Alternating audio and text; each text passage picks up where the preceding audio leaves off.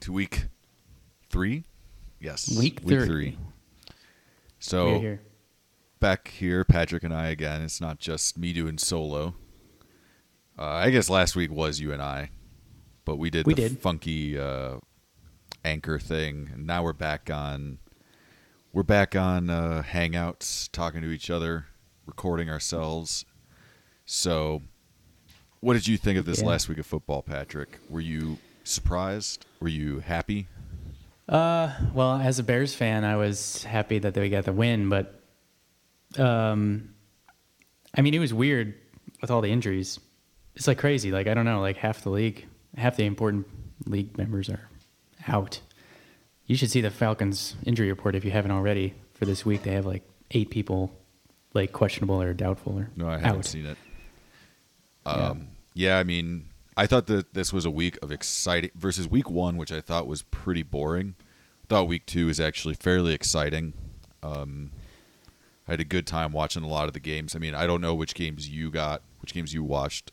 Probably the Bears, but I watched. Uh, I was lucky. I mean, so New Mexico. Generally, most people are either Cowboys or Broncos fans. Um, sort of Makes sense regionally. No Cardinals out there. not really. I don't think people are that into the Cardinals just because, I mean, I think you, you have a lot of people from Texas who moved to New Mexico and a lot of people from Colorado who moved to New Mexico. And so you end up with Colo- those. Colorado is directly north, right? Yeah. It's New Mexico. Okay. And, and like, I guess technically, Denver is only about, like, from where I live in Santa Fe, Denver's only around six hours away versus Phoenix is probably like six and a half. So they're about equidistant. But, um, So, I, I- like most people are either into the Cowboys or the Broncos, and obviously both those teams were really good in the '90s, and well, and earlier for the Bronco for the Cardinal or my goodness, the Cowboys, and the Cardinals have never really been like good to the degree Ever. that those teams have been, and they're not even really like from Arizona, yeah, right? I mean, to Arizona, right? I think they were in St. Louis in the. They were in Chicago until the '60s, and then moved to I think yeah St. Louis for uh, a decade or two, and then moved to Arizona in like the '80s or something. So They're kind of newer. yeah, they're pretty new to the area, and I just it doesn't seem like people are as into them here. Um, I wouldn't be surprised if there was more like Steelers fans than there were uh, Cardinals fans. Packers or something. Yeah, so Just teams with fans everywhere. Yeah, one of those super popular franchises. But um, yeah, so I, I got to watch the uh, Broncos stage and almost come back before they everybody died, and I got to watch. I mean, the Cowboys Falcons game was just amazing. I didn't watch that. Uh, that is that that was afternoon or It was morning. or- it was in the morning. I was I was watching the Bears, but uh, I saw the ending thing. I mean, yeah, I, I don't know if you're the Falcons. Like, how do you not know that you can just jump on it? Maybe it was they felt it was too hard, or I think it was a brain fart. To be honest, like there were two guys there. that was like they were open. They weren't being blocked by the Cowboys, and they could have just fallen on the ball. But maybe they were too scared to do something about it. I, don't know. I mean, that's it's funny because coaching that's a coaching problem, right? Like Yeah. Oh, yeah. the players should know what to do, and if they don't, that's on the coach. That's not just like a mental thing. That's just bad coaching, which you could probably blame the special teams coach, whoever it is, but that's definitely it. It eventually trickles up to Dan Quinn, and I, I would imagine that this is probably Dan Quinn's last season as the head coach of the Falcons. I mean, when you think about it, they have a crazy good offense, but they can't win games. And ironically, Dan Quinn is a defensive coach, and their defense is terrible. Real bad. And you know, it's just like when a team has that much talent and they're losing. I mean, hopefully this week they go zero and three. I I'm skeptical that that'll happen, but you never know. We'll see. We'll see. Yeah, I'm not so sure, but I'm I'm hopeful. I'm gonna watch. But I, I mean, in, in terms of other games, I thought S- Sunday night was good. Seahawks, uh, Patriots. Cam Newton looks good, I would say, and uh, Russell Wilson is the leading MVP candidate already. I would say after two weeks. Yeah, I read. Maybe I, Josh heard, I saw in the game they said that he never had an MVP vote, and I thought that was just crazy. That is crazy. I yeah, no votes whatsoever. He's had so many good seasons. Maybe this is the final, finally the one. All right, so let's move on. We're going to start off with so the plan for today's episode is we're going to kind of review these uh, this transaction list, both uh, any big money free agent signings and then um, trades. Were, we had our first trades this week. We had two of them. And then uh, the plan after that is we're going to kind of go through these preliminary rankings, uh, like the records, and sort of say whether we're buying or selling those records, whether we think they're representative of the teams. And then we're going to finish out with, as usual, our predictions for week three. Um, so, yeah, let's get into this. So, first, I'm just going to go over some of these uh, uh, free agent pickups. So, obviously, money spent. yeah, I mean, I think offering. There's definitely um, you know with the fact that our rosters are so deep we have 14 teams pretty big rosters um, and then with all the injuries a lot of people putting in bids and a lot of people putting in big bids. And so um, I, I think basically anytime we have um, some the winning bid over ten dollars I'll, I'll bring it up. So first First thing we have um, is uh, the Indianapolis defense with a twenty dollar bid. Um, that went. They must be playing really well. Uh, I guess they did score 16 last week. So, I mean, they play the Jets, and That's a good one. Uh, I mean, I, I thought Indianapolis would have a good defense this year. I think I drafted them initially, and then sort of got scared off them after that first game against Jacksonville, and Arizona looked pretty good, so I picked them. I picked them up, but I mean, clearly Minnesota is terrible, hmm and so Indianapolis looked good against them, and definitely the Jets are terrible. So I- Indianapolis is going to play a good game against them. I don't know if I would have spent twenty dollars on them, especially since I mean, obviously we don't know this. You don't know this in advance, but the next highest bid was three dollars. I mean, I think you're going to be hard pressed to find people bidding more than five dollars on a defense, unless it's like a top Yeah. five defense that you can have for the rest of the season.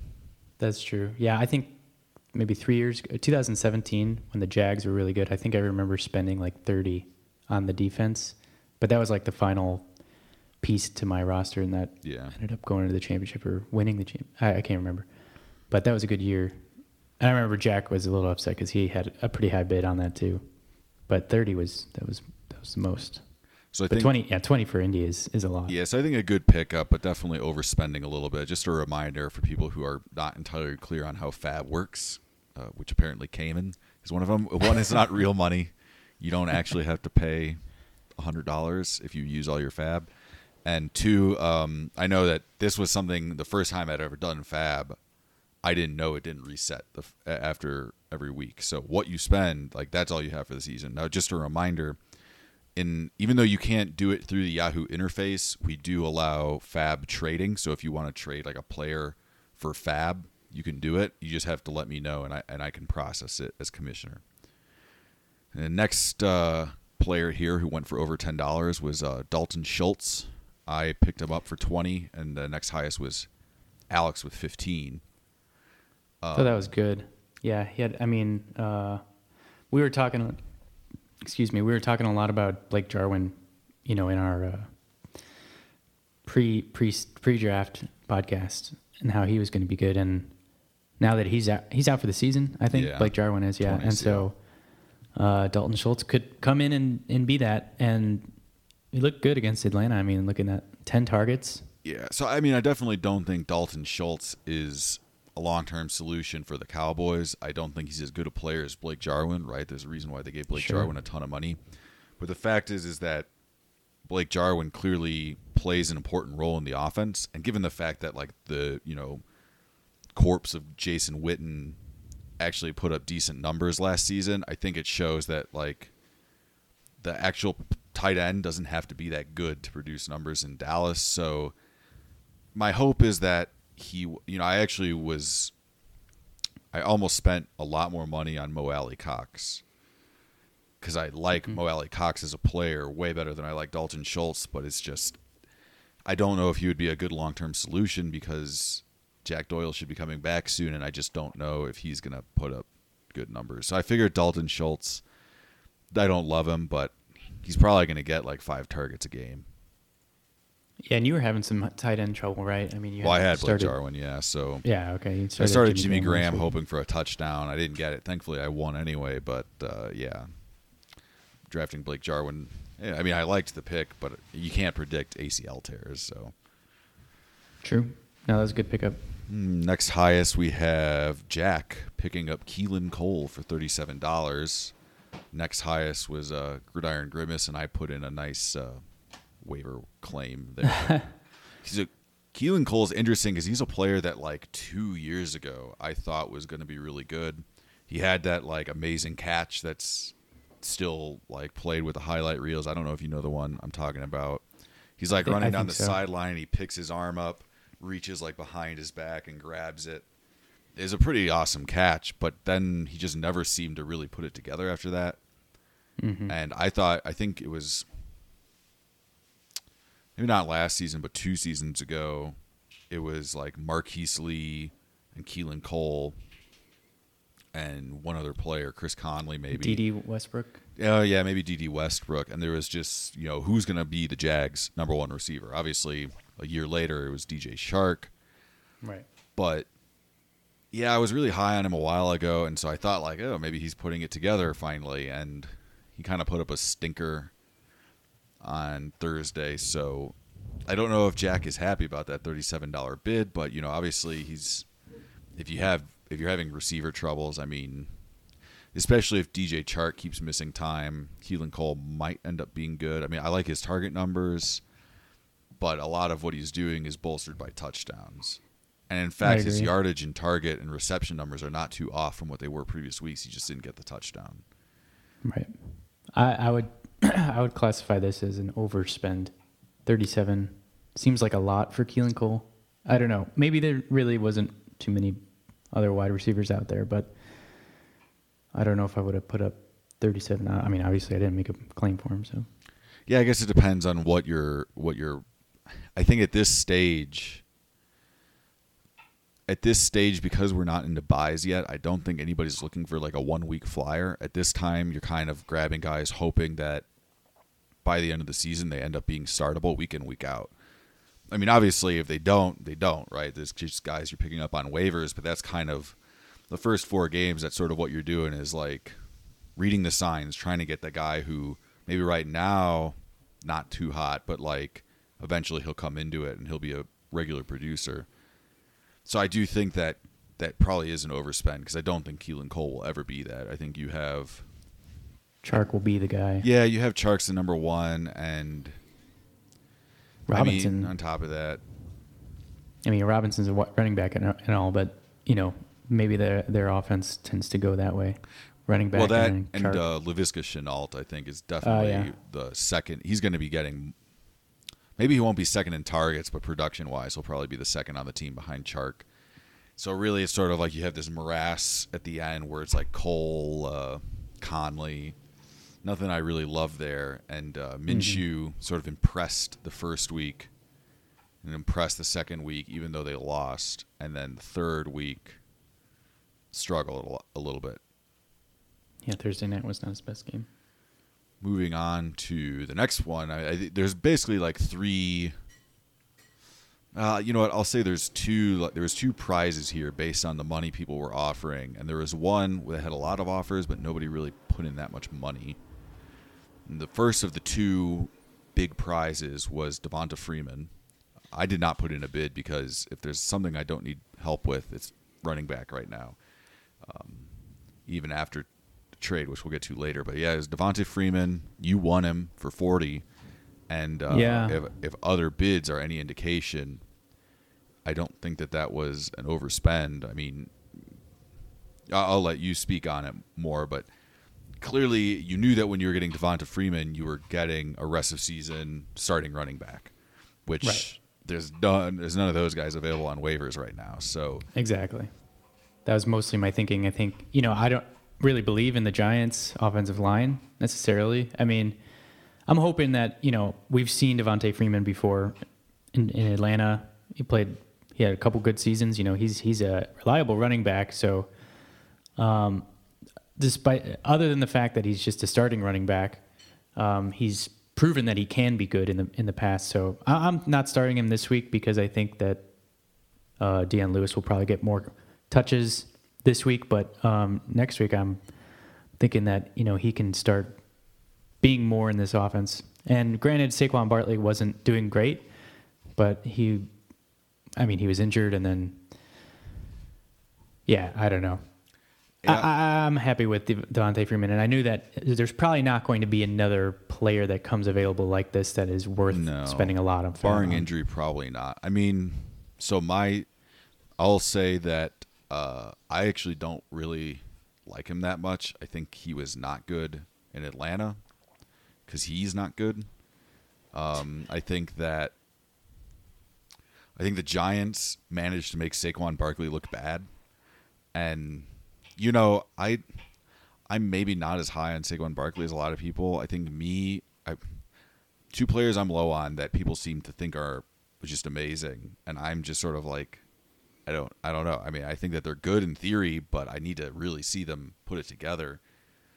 Are um, Deshaun Watson and Saquon Barkley, and it's like obviously Saquon Barkley came into the league with amazing talent, but just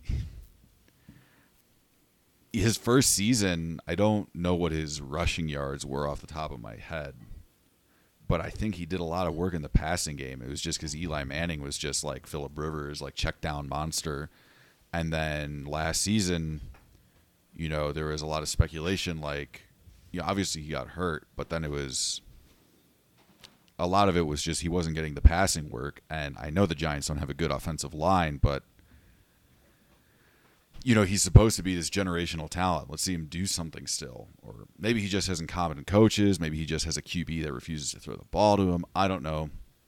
The point is, is Yeah. that Saquon Barkley, who's well, pretty much universally regarded as a top three RB in the league in terms of talent, couldn't do anything in New York. So either people are wrong about Saquon, or the Giants are just that bad. So I'm a little worried about Devonta Freeman. I don't. I mean, he's going to get the volume probably. I don't think Dion Lewis is going to be taking much passing work from him. And obviously, they just paid him like three million dollars, so they're gonna they're gonna give him the work. But I just, you know, I, I worry that he's not going to necessarily be that good. Now, I would say that I don't think you overspent on him, but I will say that I think a team like Corey's team should have spent a lot more than you to try to get him. Because Corey, for example, looking at his running backs, I mean, he's starting Chase Edmonds as his RB two, and he's Yeah. starting Matt Breida in his flex. And I know that Christian McCaffrey's only out for a short period of time, but it, like that's a team where, and I've seen some other teams. There's some other teams in our league like that that are starting just like nobody at RB two, and I like or like if if Tarik Cohen's your RB two, which I I think he is for whoever's team it is, maybe Adams. If Tarik Cohen's your RB two, for example, I'm dropping a ton of money on Devonta Freeman. So I, I don't mm-hmm. think you overspent for him, but I would have liked to have seen somebody else spend more on him. Yeah, and I also kind of knew that that was going to be the case. A lot of people are going to be spending money, so I wanted to kind of scoop some people on that. Uh, by the way, just looking at the stats uh, for Saquon Barkley, his rookie season, he had over 2,000 uh, total yards. How much And, was? I uh, mean, I think he went over a thousand. I mean, he Well, had did 1,300, 1,300 rushing yards, 700 receiving yards. Okay. So yeah, I mean, obviously 15 total touchdowns. Obviously, Saquon was good that first season, so it's really hard to say like he's not good. I don't know. I just, I just want to see it. I want. I want. It wasn't. I didn't see it last season, and I Well, I think- don't know how much yeah. changed other than just not Eli. I know what you mean. I think maybe you know if if he's this generational player, then he should be causing wins. You know, making the team win, Yeah, I mean, and there's lots of hasn't. I, I, wa- I don't want to debate Saquon Barkley being good because I do think he's good. I'm just skeptical. Same with Deshaun Watson. I think Deshaun Watson is good, but I'm skeptical that he's as good as people think he is. Yeah, yeah, yeah. Let's see. So next guy went over ten was Dion Lewis. Um, next highest was to Adams, or he went for twenty one to Uh, Joseph. Joseph. Sorry, for some reason I was thinking Joshua. I'm like, I know that's not his name. and He's uh, gonna he's gonna listen to this and he's gonna be like, "Fuck those kids." yeah, it was not because I don't remember your name, Joseph. It's just, I mean, it- it's not even noon yet here in New Mexico, so you gotta, you gotta let me, uh, you gotta cut me some slack. The next highest offer was a dollar. Um, I definitely think Joseph way overpaid here. Um, I'm not sure if he knew about the Devonta Freeman news about how sure it was that he was going there because I think it the news came that out was Tuesday later. night. Yeah, that was later, and I remember seeing that, and then I automatically just put the bid in. Then Yeah, there was like That- I speculation. used on my radar, but yeah, there was speculation. I think as soon as as as late as or as early as Monday night, there was speculation that Devonta Freeman was going to get signed by the Giants. right. Excuse me, and then um, and then I think the news had broke before Wednesday. So I just don't think that was a good idea. I think Dion Lewis, yeah, he had a lot of work, but clearly he's not going to get that work now. And so I, I do think that that was an overspend. I probably, I think five dollars would have been fair for Dion Lewis. We'll see. Uh, yeah, I, I, I was. I think before the Devonta Freeman news, I think I may have had a bid on Dion Lewis. I can't remember, but I, def- I definitely was looking to you know pick him up if if he wasn't going to be. Or if he was going to be the starter, I mean, hell, you know, Yeah. if they weren't going to sign Devonta Freeman, I would have picked him up for sure. So next one, uh, not don't want to spend too much time on this, but it was Gardner Minshew for twelve to Alex. Um, definitely looked like a good idea after the first two weeks, but he sort of stunk it up Thursday. I think Alex started him. I don't know for sure.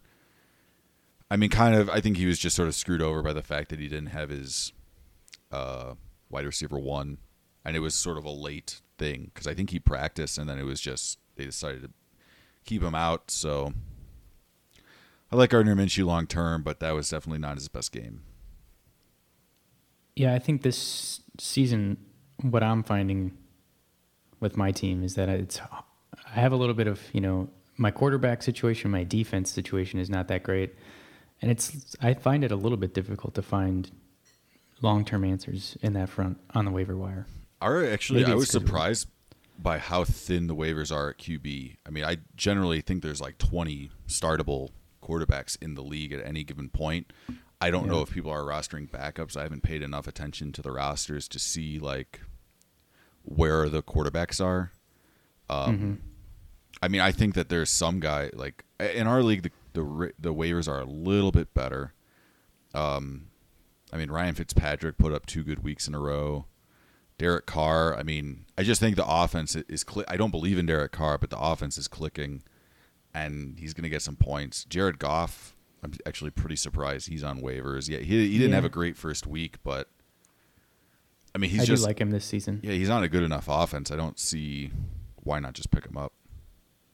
Justin Herbert. I, I think that would be fun just to like ride, ride that, uh, whatever you want to call it, ride that ride. Anyway, uh, moving on. So overpay. I don't think so. I don't think it was an overpay. I think if you're having trouble at quarterback, twelve dollars for Gardner Minshew seems fair. Yeah, And then uh, the next prize of the draft, or of the free agency, I mean, was Mike Davis. Seth won him for 34. The next highest was Kyle with 27. There's a lot of uh, bids here in the 20s, 217s. And then uh, looks like David put in a $3 bid for good measure. So, what do you think about this? I'm curious to, to hear what you think about it. yeah. I, I mean, as far as I know, it's going to be Mike Davis in the backfield. I'm not crazy about him as a player. I mean, he was on the Bears last season before they cut him. But uh, I mean, if you're the only guy in the backfield, basically, yeah. I mean, this is another kind of situation where it's like a starting running back.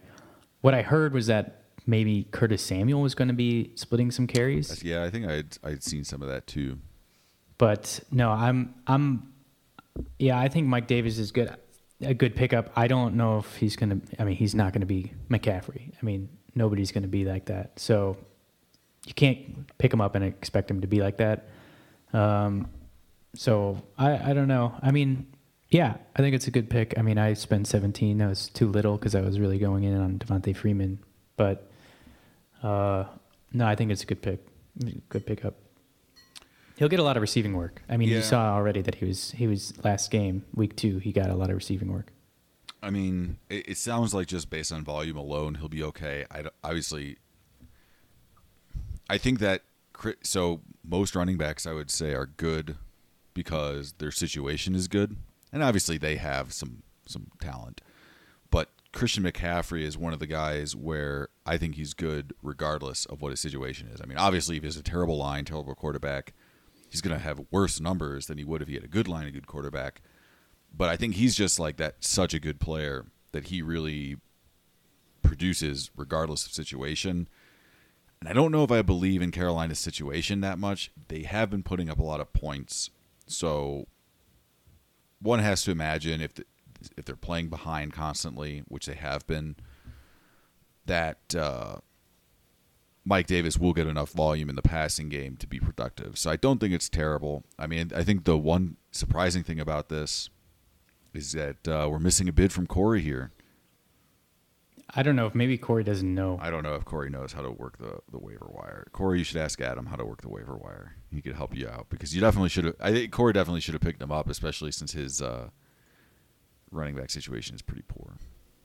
But thirty four dollars. Um, That was reasonable. Yeah, I mean, if if I didn't go so big on Devonta Freeman, I would have gone big on Mike yeah, Davis. it's reasonable. I mean, I definitely like for thirty four dollars for Mike Davis. I definitely would have spent.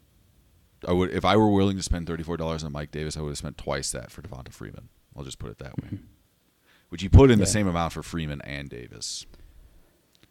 I guess I, I would be curious to know what his mentality behind that was, given that Freeman is a year long starter, whereas Davis has between three and six games most likely as the starter. And then there finally, more upside. I don't know. Yeah. yeah, and then finally, somebody who who went for a lot of money but not a lot of higher second offers was Darrell Henderson. Went for thirty seven dollars to Jack. Um, it's a little bit confusing, obviously, because Michael, what was his name? What's his name? Malcolm Brown. Malcolm Brown. Malcolm Brown had that good game week one, and we were talking him up big time, and then he stunk. Yeah. But I think he did get hurt or something, didn't he? He had a thumb injury, I think. Yeah. Yeah, and then Cam Akers is he's going to miss some time, right? I believe so. So Darrell Henderson is sort of like the last man standing.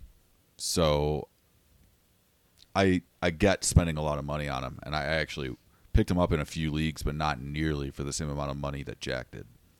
Yeah, I think it's a bit of an overspend considering that these other guys are going to come back. And to me, it looked like you know at least week one, Darrell Henderson looked like the worst running back, even when he did get his small amount of carries. And so I dropped him. I mean, I drafted Darrell Henderson in mm-hmm. this league, and then I dropped him after that.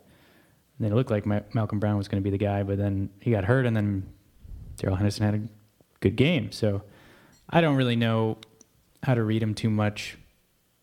It sounds like he's going to be fine for the next couple of weeks at least. Maybe Malcolm Brown will kind Yeah, I don't come even in think Malcolm Brown is hurt though. That's sort of the weird. Like he got hurt in the game, Maybe but I questionable. don't. I- I yeah, don't I don't think he's out for Yeah. the game yet. And obviously, we're a little biased because we can see the bids here. I mean, I think that Mhm. yeah, like fifteen dollars, I think would have been a good price to bid. Thirty-seven. I mean, it could just maybe his thought was like waivers are so thin, nobody's going to be like get get the guy now while you can, right? I mean, you said it last week, right? You shoot your shot. Yeah. You gotta because the it's thin out there. Yeah, so I really don't see anything here that that I think looking at all these bids, nothing here even the ones that are overspends, the only ones that are really bad I think are Dion Lewis and Keelan Cole. Everything else is kind of what even even Indianapolis for 20 cuz I think Indianapolis is a season long option and would I have spent that much never, but it it doesn't make me cringe too much. So we had our first trades of the season last week. Um, after kind of the all these RBs went down, I sort of tried to hit everybody up that looked like they were struggling with RB to do running back trades. obviously Adam lost uh, Saquon. Saquon for the year. So we worked out a deal. David Johnson, he received him, and then I received DeVante Parker. Um, I don't know if I would, in my opinion. Granted, I'm biased because I did the trade, and but I don't think that there was a loser to this trade. I think that David Johnson is the starter year long.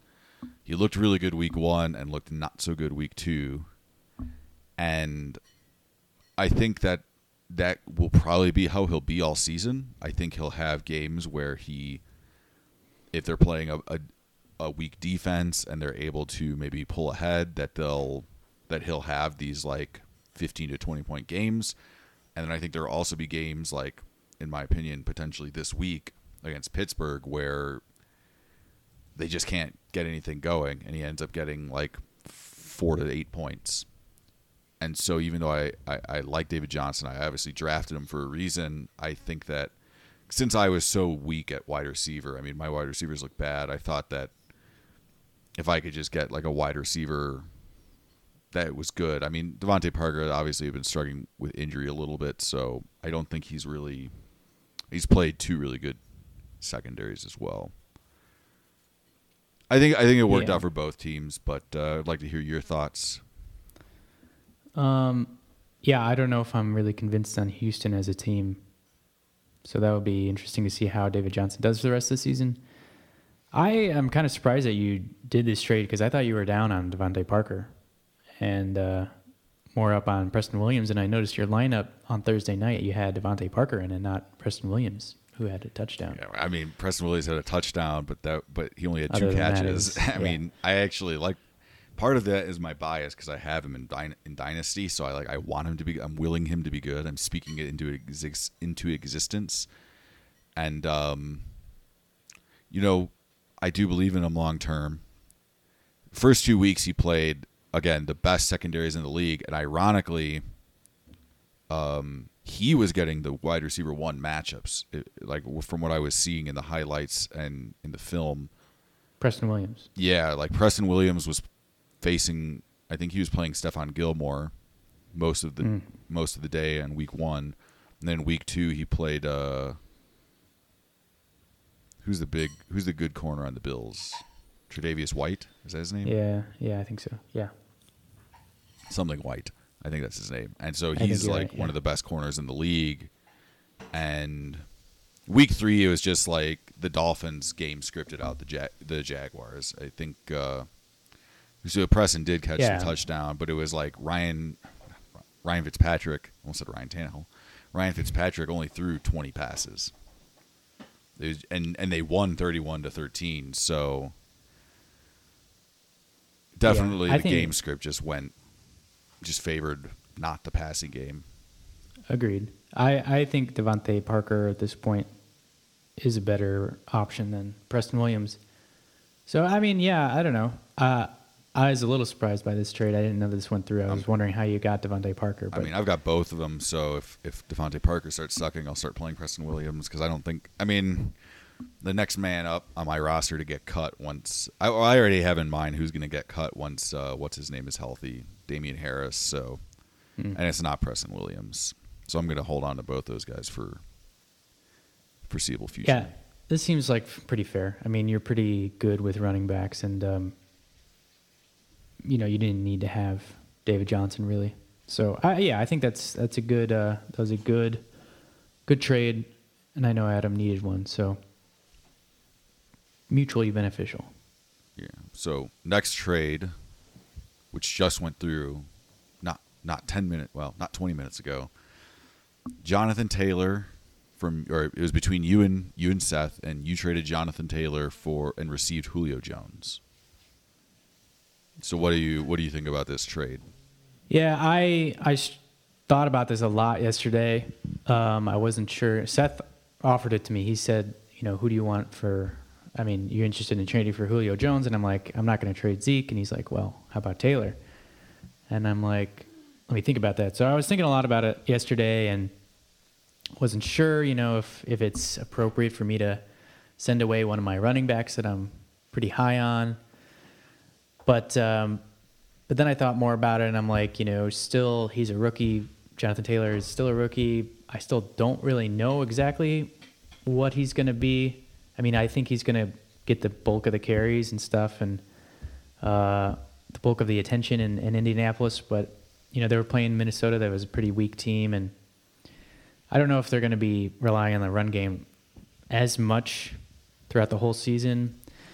And and then I was really thinking like, oh, am I really overthinking this? You know, it's Julio Jones for God's sakes, and it's like if I if I came out of the draft having Julio Jones, George Kittle, and Zeke, I would have been ecstatic. So I felt it was worth it. I know that Julio Jones is gonna when he when he plays. You know, he's questionable now. I don't know if he's going to play on Sunday, but when he plays, I'm pretty confident that he's going to be somebody that I can rely on as a wide receiver one. I didn't really have a wide receiver one too, so um, Robert Woods was my wide receiver one, so I, I, I was cool with this. But I, I, I, was going a lot back and forth. I, I didn't. This was this was a difficult decision for me. Yeah, I mean, admittedly, um, I was sort of surprised you did it, but I think a lot of it is just because I think Julio is actually pretty hurt right now, and I now granted, okay, he was hurt week one, but they said he re-aggravated his injury week two, so I don't think that it's fair to say that that's because I was talking to somebody else about this. I said, yeah, Julio just got traded in, in my dynasty league, and I kind of ribbed the guy who trade traded for him, like he's hurt, like, and they're like, oh well he was hurt week one, but he still put up a lot of points. And it, it is true that in week two, um, he did drop, and probably dropped it because he was hurt, but he did drop like a 50 yard touchdown or something, I think. Mm-hmm. Or what, what probably would have been a touchdown. And, and so he catches that. He at least has a pretty good day, right? Like if he catches that, he's got like 15 points yeah. But I do think that he's pretty hurt right now, and I don't even know if he'll play this week. I think that Atlanta will what they'll do is if he's healthy enough to play, even if he's going to be ineffectual, they'll put him out there just because he's going to draw attention. Yeah, I mean, I, that that also concerned me. I knew he was dealing with this injury, but uh, I was just listening to some other videos because I was, you know, trying to get some Julio intel and stuff and seeing what other uh, other experts had to say and and he I guess has only really missed like four games in the past like 5 seasons or something. So even when he's, you know, feeling a little hurt, he usually toughs it out and and plays. And so yeah. that that that is encouraging to me. And I know I think uh, he's he's he's consistent enough where I can feel good about him getting at least 14 points, maybe 13 points a game. And so that's what I want. Jonathan Taylor, I felt pretty good about him doing something similar, but I still am a, I'm less sure about what the Colts offense is than I am about the Falcons. Yeah. So that was my main reason for doing that. I yeah, it's it's weird because you have Devonta Freeman, so he could easily probably after this week, I would imagine you'll be plugging him in into your RB two spot unless yeah. Nyheim has another great, unless Nyheim Hines replaces or repeats his week one, and then you have right. Myles, Ga- Myles Gaskin on your bench, and clearly, even though he's getting no end zone work, he's getting an I mean 22 attempts, and then I think he had yeah. some several catches as well. Um, he's getting enough work to where like you could pretty much rely on him to get you 10 points. So he's good like bye week plug in or something, or or if yeah. one of your guys gets hurt, you, you can rely on him. I don't know though. I mean, I, I don't think I would have done it. I think I would have held Jonathan Taylor just because I think um, I think Jonathan Taylor has the potential to be a top five running back rest of season. Yeah. And I and I mean I do agree with you that that yeah, it's like having that stack of you have Julio, um, Zeke, and George Kittle. When they're all healthy, I I mean yeah, that's the thing is like I just I worry about hamstr- hamstrings and high ankle sprains are the two injuries that always worry the most because those are always the injuries where it's like the end, at the end of the season, you know, all the reports come out like oh, such and such says that his down year was because he, he was injured all season, and, and that's why he wasn't good. And they're just so hard for those players to like really be themselves with those two types of injuries. So I think that there is a I think that at best this is a even trade. I don't think that I would even at the end of the season unless like Jonathan Taylor got hurt obviously. I don't think I would ever say that you won this trade. Granted, trades aren't necessarily competitions. I mean, obviously you're competing against everybody in your league, but the perfect trade is one that benefits both players, right? If if people were winning and losing every trade, that wouldn't be fun Mm-hmm. because it would just mean that people were getting basically, you know, screwed by trading, and that's not good if you want trades to happen.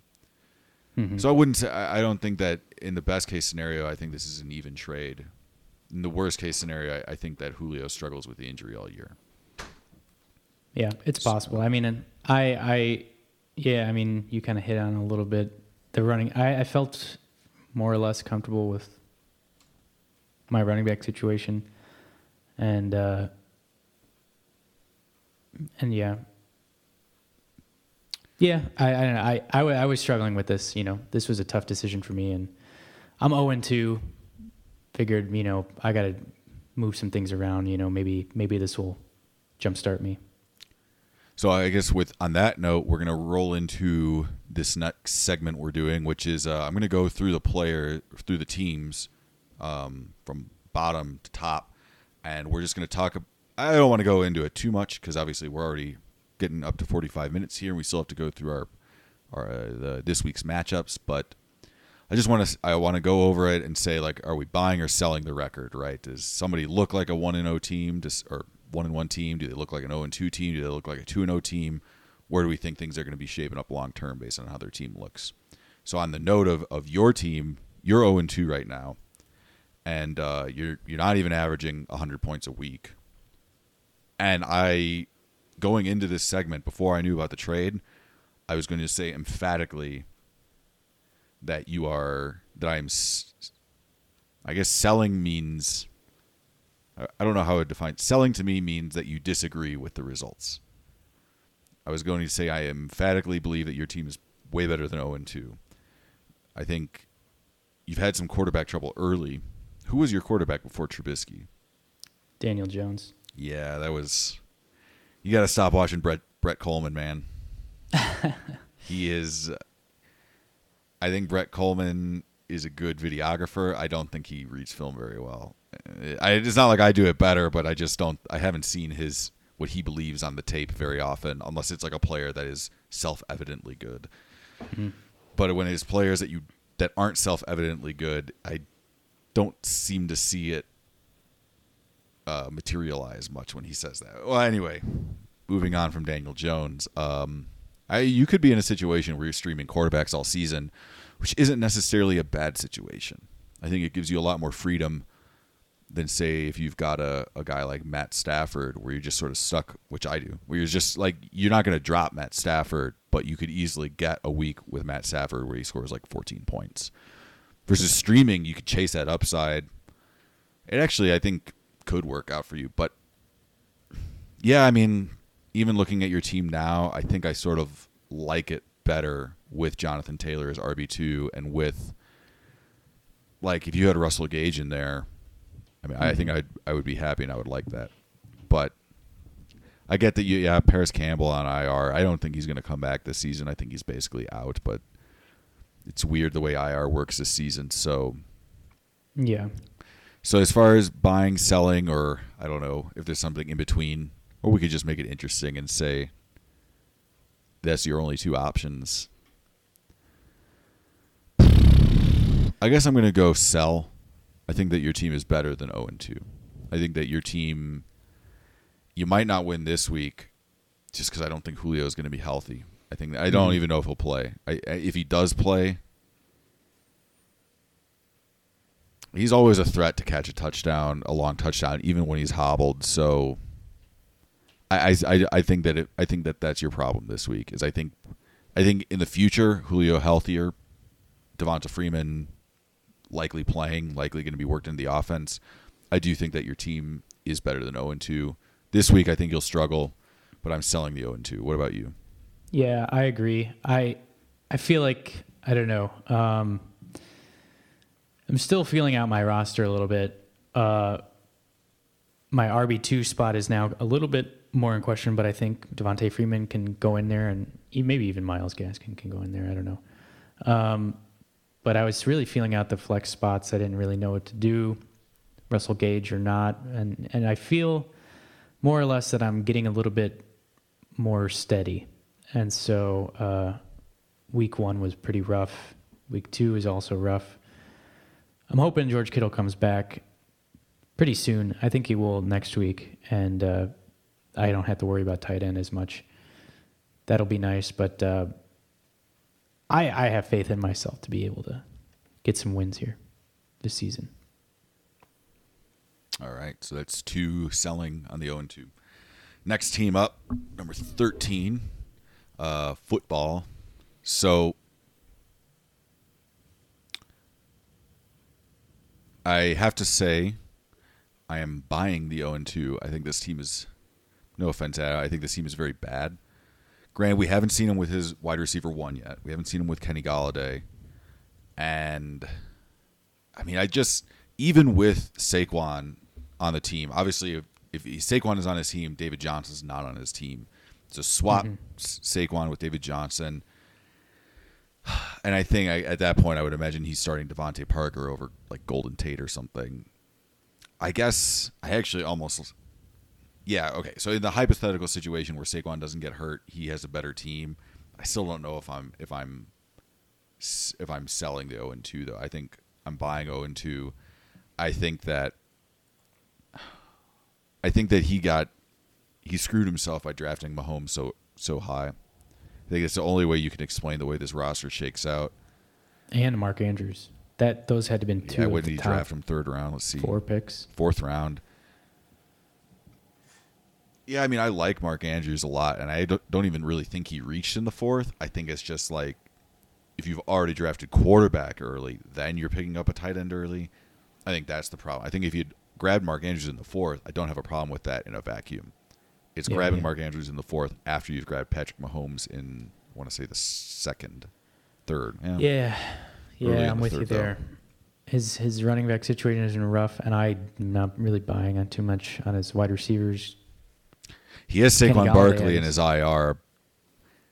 Oh, I mean, you could just drop him. He's out for the season. Yeah, I don't really know if there's anybody on his bench that is worth putting in. Yeah, anyway, that's the problem. so uh, I like think Bryce he's, Love he's is pretty dro- rough. Bryce Love is droppable.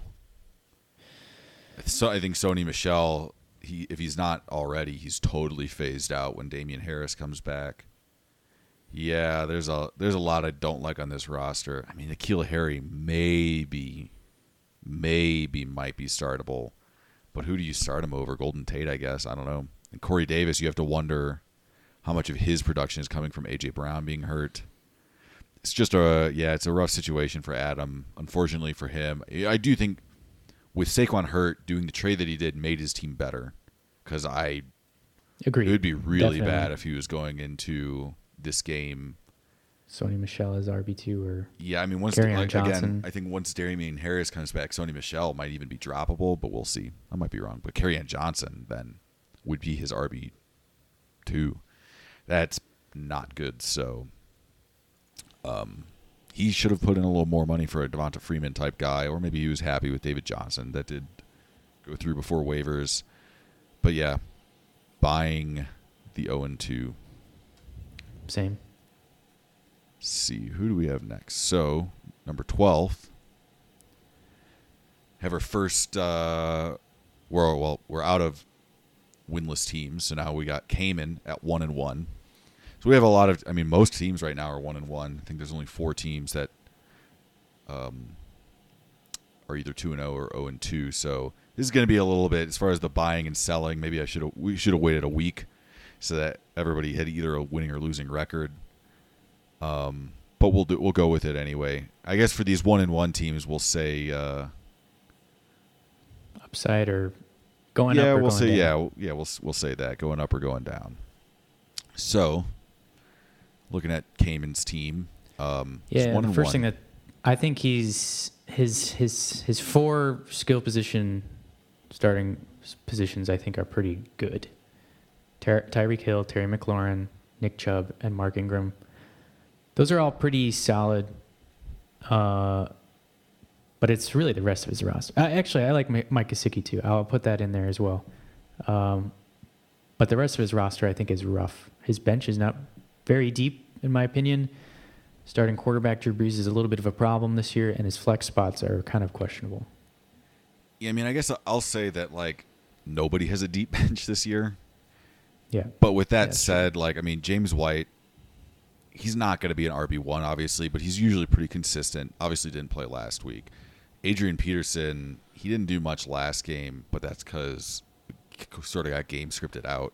Seems the Lions really want to give him carries though, so he might just get the points. I mean, I think Yeah. like James White and Adrian Peterson are interchangeable because they're like both going to give you the same likelihood of like eight points to ten points.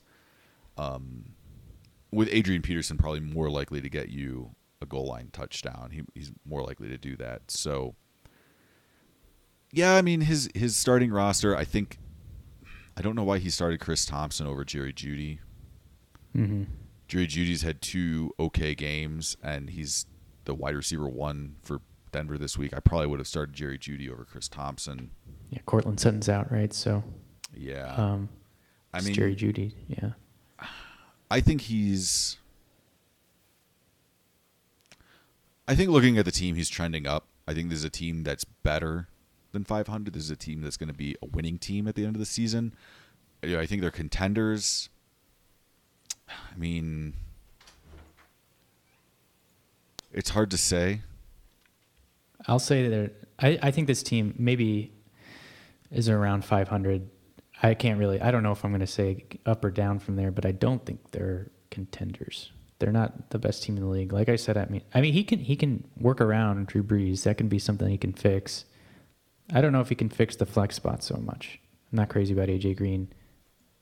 We talked a little bit about James White and Adrian Peterson. Maybe I don't know. I, I would say trending down. I would I would say below Okay. 500 maybe. Yeah, it's it's weird because it, in most leagues I say don't roster quarterback depth, but man, it's like when you've got a guy like Brian Hill, it's sort of tempting to say like, man, you should just pick up a quarterback just in case Drew Brees is really actually bad this year because. Granted, they sort of took an early lead against Tampa Bay, so I think it's unfair to say that he was bad week one, even though the film didn't look good, but the film looked bad week two. And it's mm-hmm. like if Michael Thomas is that important, I mean, I don't know when Michael Thomas is coming back. He had a high ankle injury. It wasn't a sprain, but it was an injury nonetheless. It might have been a mild sprain or something, but I still think Cayman's trending up. I, I favor Cayman to be a, a, over 500 team this season. Moving on to Jordan's team, Go Tigers. Um, is he on Clyde Edwards Helaire? I can't remember. I lost you for a little bit. So, sorry, it must have been an internet thing. yeah. So anyway, Okay, so we we were on? going we're going on to Jordan. Go Tigers. Um still talking about quarterback issues. Weird it's kind of weird, you know. I I I always downplay quarterback. I think a lot of it is just there's so so much weird uncertainty this season and it's like he obviously the ranking it's a record, but then all things can like if record is even, it's ranked by points. So Jordan clearly has less points than a lot of these other one and one teams. And I think Carson Wentz is definitely part of the problem when you look at that. I mean, not even over 13 points in his first two games, despite. Uh, yeah, I mean, I guess they were high scoring affairs, but that was because the other team put up a lot of points. I know PFF has been really down on Carson Wentz. Me too. I have him in my other. I had him in my other league, but I dropped him for Tannehill or Yeah. Now, granted, I, I don't know. It's weird. It's.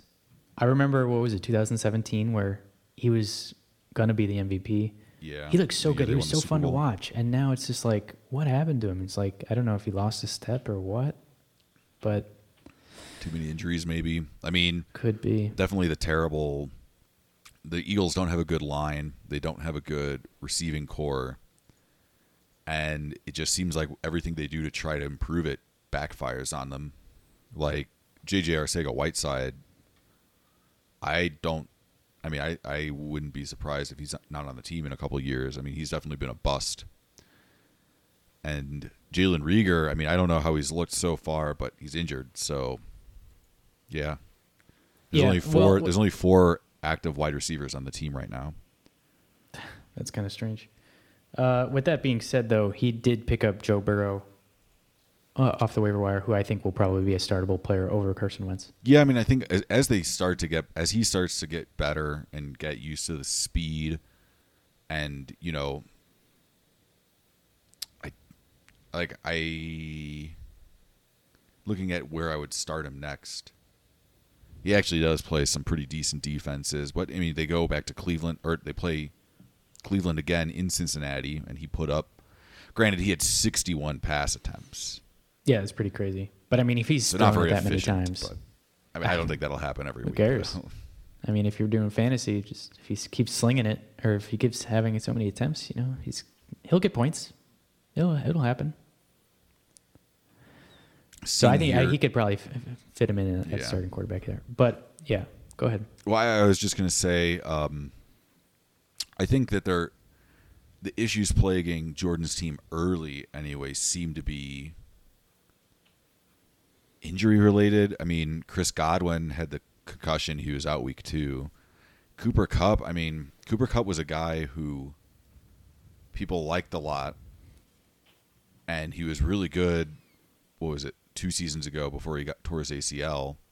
And then last season, he was really good until Higbee started getting a lot of work. When Higbee came back, Cooper Kupp, his production dialed back a lot. And I know he put up 80, 81 yards last week, but it just seems like he's not as important a part of the offense anymore. And so, I mean, that's sort of unfortunate for Jordan because he's having these wide receiver issues. I mean, Will Fuller, nobody says Will Fuller is a bad player, but it's always the injuries things with him. And like, Mm-hmm. I don't. He's not even on the injury report, which is so confusing, given that he basically didn't play in week two game time because of a hamstring injury or something. Like, you just can't Yeah. trust Will Fuller, and that's that's going to be Jordan's problem. And I mean, he has mean, two solid yeah. running backs. If they're gonna if, keep if Will. Fuller plays, and he obviously you got to put him in, so I feel good about that. Maybe he's he's holding out hope for a young guy like Justin Jefferson Or Michael or Pittman. Michael Pittman. Mac, Michael Pittman's, I think, been trending up in terms of targets. He had six targets last week in a game where they just sort of steamrolled the Vikings and didn't really need him to do anything. Yeah, it may be a patience thing on that end. Um, I don't T.Y. love. Hilton's looked bad. Yeah, true. And Parris Campbell's out indefinitely, uh, so that, that's probably good. And then, yeah, I mean, I, I don't know. Maybe it's a patience thing with Jordan. He's got a lot of young players on his team. D'Andre Swift, Justin Jefferson, Michael Pittman. These are guys that maybe in a game or you know maybe a few games down the line he can put in instead of Latavius Murray, for instance. But actually, I don't hate this team. I don't hate it. Yeah, I mean, I think I think I'm pretty down on this team. I mean, I like Chris Godwin. Um, I worry. I worry about how much the ball is going to be spread around in Tampa Bay, and I worry that even though he's the same player he was last year, that the script isn't quite as favorable to him, the the situation. And I worry about Cooper Kupp, especially after like last week where Higbee sort of had like I wouldn't say a breakout, but he had that amazing game with all the touchdowns. I mean, I'm not worried about Kamara. I think Lindsay's going to be out for a few more weeks or something. Melvin Gordon, so Melvin Gordon's going to be pretty good as long as Lindsay's out. And hey, you know, I don't think he's going to be bad even if Lindsay's playing, but I just yeah. Yeah. I worry about Will Fuller. I don't like that Latavius Murray is his flex right now. I mean, I even this week, I don't know why you would play Latavius Murray. I would play Michael Pittman Jr. over Latavius Murray. I would play D'Andre Swift over Latavius Murray. I would maybe even play Justin Jefferson over Latavius Murray. I, I don't really get why he's doing that.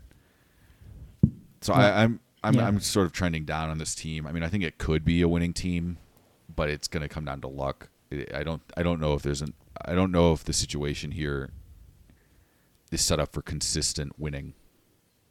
Yeah, maybe not a contender, but uh, I'm a little bit higher up than you are. I would say probably 500 or right above, but probably not Of course, first or second place. Now that I said that, I'm gonna lose to him this week. you know, I before we move move on too much, I, I thought it was funny how what did I say last week? I, I made two sort of like definitive statements. One of them I said was, if Saquon Bar- Barkley plays like a running back one, Adam will beat me, and I ended up winning by like ten points or something. Oh, and Saquon what had like Saquon had like three, yeah. So if he had actually, if he had played like a running back one, Adam would have won. Was there something else I said? I think it was. We'll get to it when we get to John's team because I think that was my other statement that I made that ended up coming true. This uh, let's see how how long we've we been going here? A little over an hour. Maybe we'll try to speed up these next ones. Sure. What do we got? So Gridiron Grid, Gridiron Grimace, Alex. Um, Love Kyler Murray. yeah, I mean Kyler. In my mind, Kyler Murray is. Don't uh, crucify me. I think I have him above Patrick Mahomes here. I think I would go Lamar Jackson, Kyler Murray as far as Fantasy uh, fantasy. Yeah, yeah, fantasy. Okay.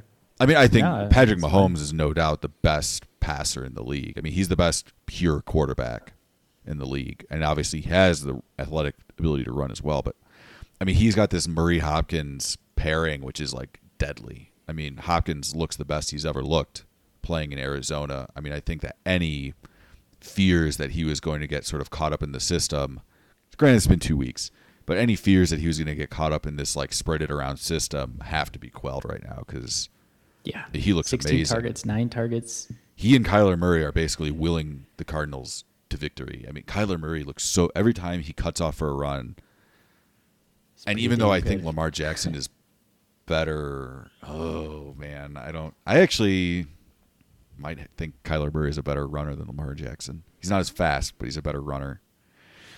I don't know if I'm going to put my name to that, but Yeah, yeah, I don't know.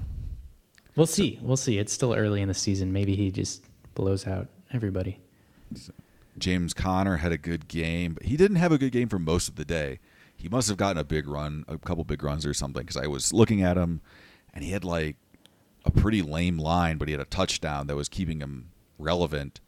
But then I looked then later in the day, and he had like 70 more yards than when I last looked. So he must have cut off a couple big runs. Hmm. Um, but yeah, looking, I mean, I think Dallas Goedert, especially with all these guys hurt, I mean, he didn't do much last week, but I think he's a good play at tight end. Definitely. He had eight targets still. But looking at this four, but yeah. team, I'm There's a lot of tight selling ends. big time. Uh, What do you mean by that? there's, I mean, looking at, the, or oh, that's right, selling meaning I, I think he finishes well below 500. okay. Michael Gallup, I love Michael Gallup, but man, he's just. I think there might just be too many mouths to feed in, in Dallas, and I wish that they would just trade him already. Yeah, I'd have to agree with that. The running back situation is Yeah, I mean, granted, Le'Veon will come back. maybe. Le'Veon will probably come back after these three Oh, that's weeks. true. I guess I didn't realize it. I still, I don't know if I trust. I, well, yeah. I, so with Le'Veon, I mean, I'm I'm even I'm taking a, a a positive approach and thinking like just on volume alone, Le'Veon might get ten points a game, but I don't even know if that's true to be honest. yeah. I don't. But even with are so that, like Jordan Reed is irrelevant if George Kittle's playing. Mo Alie-Cox may be irrelevant if Jeff Jack Doyle is playing. Allen Lazard, he had a good week one, but it Well, seems yeah. like it's sort of between him and MVS as far as who's going to be the, The wide two. receiver two point producer. And so yeah, I mean, We'll see. just this is a rough this is a rough team. I think that uh, I think that this week he might have a good shot.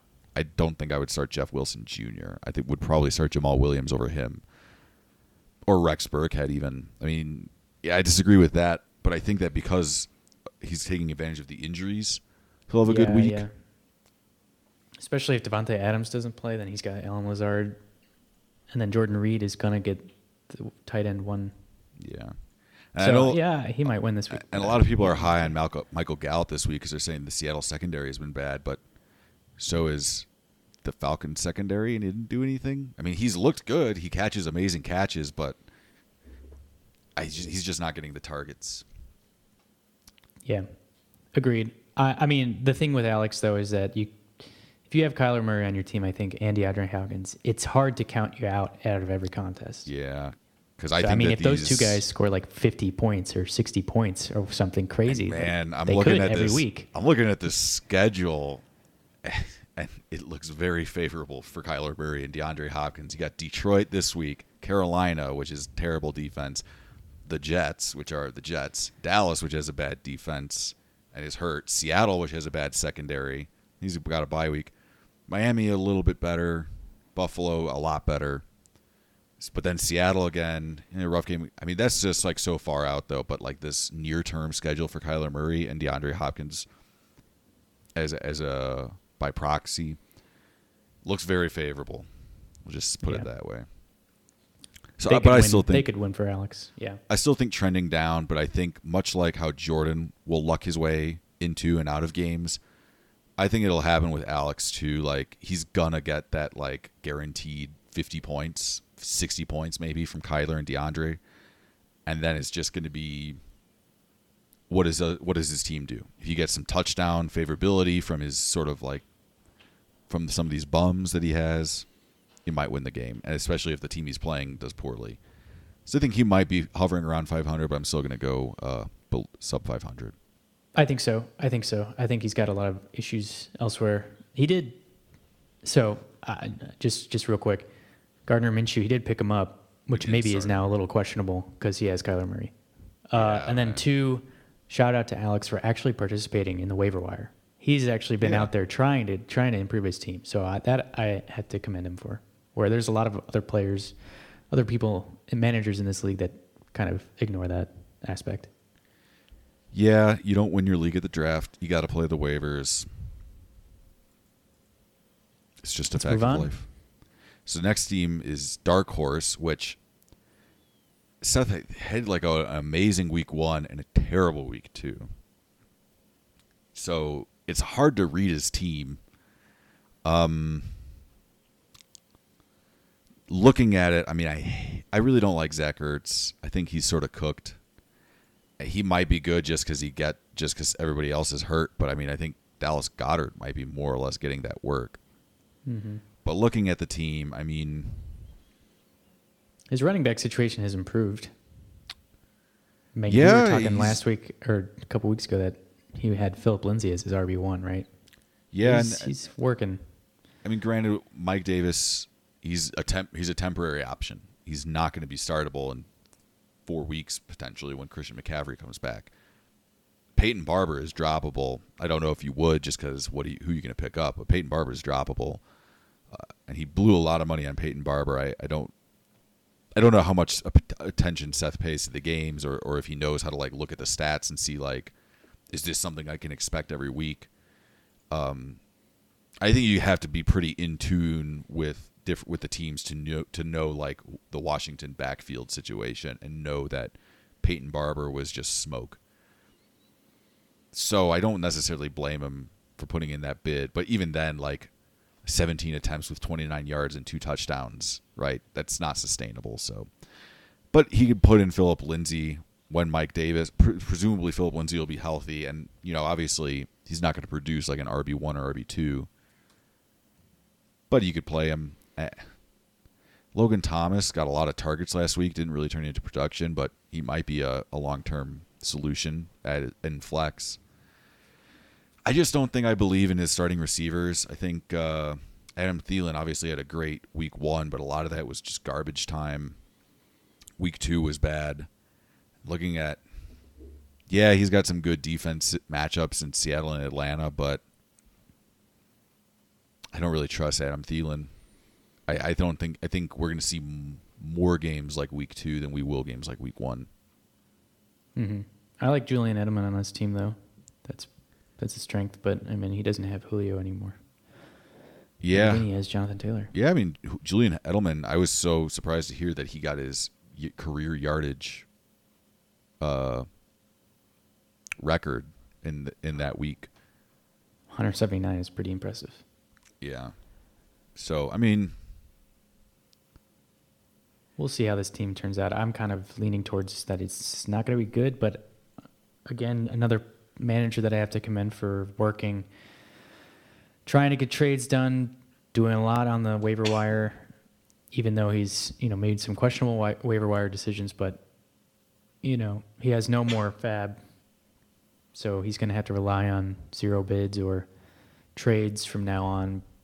But it might not be so bad because you know it's week three. We don't know really however many new new players are going to come out and be like, "Whoa, how did I not have that guy on my Yeah. team before?" I mean, I would definitely say if, and then Alshon Jeffery, I guess is going to come back. I don't know if I believe in Alshon Jeffery, but I he might be a guy that you would start over Logan Thomas.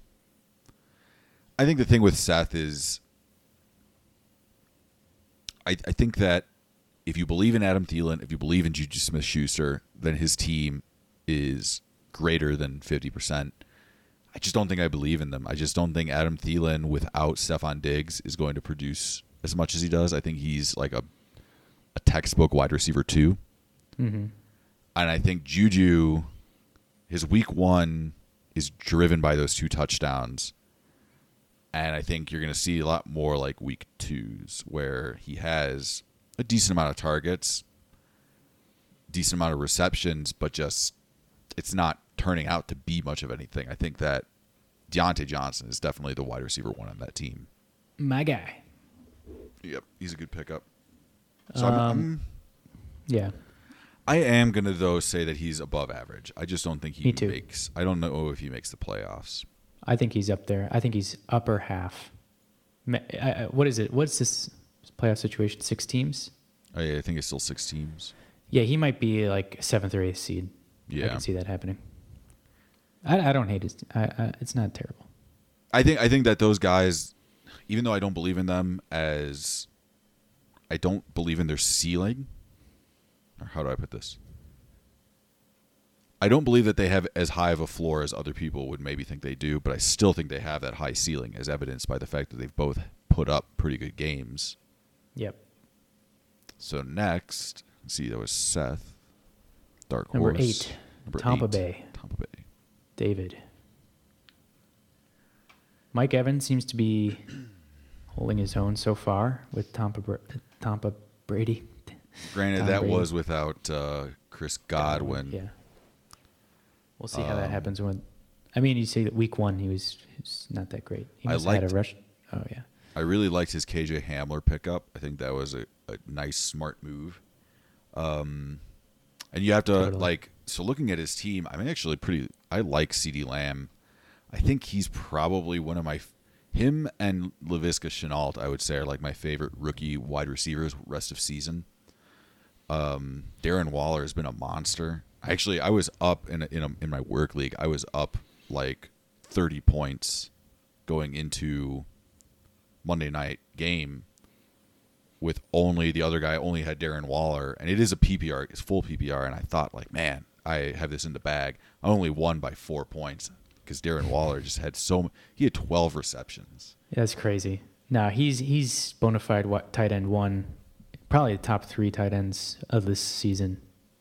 Maybe I don't know. Uh, with George Kittle having so much injury questions so far, I would say Darren Waller's ahead of him. I would say, um, I think myself included, a lot of people thought Emmanuel Sanders would be good this year. I think that says more about how people feel about Tre'Quan Smith than it says about Emmanuel Sanders, but he's been bad, and I don't think he's going to get much better. I mean, he had nine points, but that was because of a touchdown. And like everybody thought that he was going to be getting all the work in week two, but he, I'm pretty sure he got less receptions, less yards than both Tre'Quan Smith and um, Deonte Harris. So I don't think I'm ben, I don't think I'm flexing Emmanuel Sanders at this point. Unfortunately Mhm. for I mean I would probably actually flex KJ Hamler over Emmanuel Sanders. That'd be tough to do. I, I maybe I would give Emmanuel Sanders one more week, but I think the problem Probably. with David's team here, I mean granted when DJ Chark is healthy, Emmanuel Sanders doesn't need to be in the lineup. And so I, I actually don't Yeah, yeah, yeah. yeah. imagining that's his roster, I think that's good and all. I think the problem here was Clyde Edwards Helaire. Um, I think he might have a lot of weeks like week two. I think he, he was getting there's a lot of working in Darwin Thompson. Um, and I question he had was this he had a rushing touch. No, okay, that's week one. So I mean, I, I do think he has that solid ten point floor, but I don't think he's going to be quite the right the running back one that people thought he was. Like I don't think he's going to come. I don't think he's going to be like Josh Jacobs. Definitely not like Zeke or or McCaffrey if he See, didn't get who's the- hurt. yeah, who's, who's Or Kamara. At this point? Yeah, Kamara. Okay. I think that the Chiefs are going to be working in a lot of their other running backs, not to the point where they'd be relevant, but I think that you are going to see that painful losing work. But granted, apparently, I think the Chargers defense is actually pretty decent. I, I the way that I see it is this: is that week one. I think Clyde Edwards-Helaire didn't get a, a ton of like his. Fa- I mean, he had a good fantasy show out before. He caught like, the one half or something.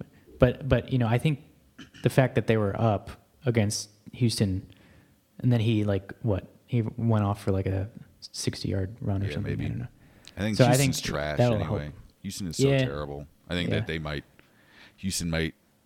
it would be such a Bill O'Brien thing to tank for Trevor when you have Deshaun Watson after you just paid him. That would be Bill O'Brien's be an idiot. That would be I, I, so it's so I could actually see it. It- Though obviously the glaring weakness here on his roster is Ronald Jones. I mean, it Yep. it looks like he's on the outs in favor of Fournette, but you never know. So it's just he has would- nobody. he has nobody to start over him. So you have to I would hold out out hope week. for Rojo right now, and then think that maybe Malcolm Brown will come back and be the Yeah. guy. That that's where I would say. I don't know. I mean, it's it's tough. I mean, Ronald Jones. He he could very well be as consistent with like their nine points or whatever the rest of the season, and you know that would be okay. Seeing the rest of his roster, which is is pretty good, I would say. I think I think David will be a playoff team. I was I was gonna say that even though I don't like the Rojo situation, I would DJ Chark is to be in that. Yeah. Yeah, I, I tried to trade for Noah Fant before waivers went through. I can't remember what I offered him. Yeah, I didn't even realize that I he think had, David Johnson. I think I offered David it. Johnson for Noah Fant. I thought it was fair because he has a bad running back situation, but uh, he then he returned with Fant and Rojo for Josh Jacobs, and uh, Nah, nah, nah, nah, nah. yeah, I'm not gonna do that. Sorry, David. All right, so now we're getting to the top half of the league. Rise of Trubisky. Joseph. Yeah, I'm definitely just immediately looking at this team. I mean, it's actually kind of weird because I like Tannehill, I like John Brown, I like Robbie. An- I think Rob, John Brown, and Robbie Anderson as flexes are great, Great, options. great flexes. Yeah, those are really good. Dalvin Cook, he actually has not been getting that much work. 12 attempts, 14 attempts. The Vikings just suck and they keep getting game scripted out and maybe things will turn around cuz they Tennessee's a good defense, but then Houston, Seattle and Atlanta are all struggling with defense. So I think that he might turn it around these next few weeks. But either way, I mean, he's obviously getting goal line work. He's getting enough. There's enough garbage time work to go around. He had two two point conversions in week one. That's crazy. Yeah.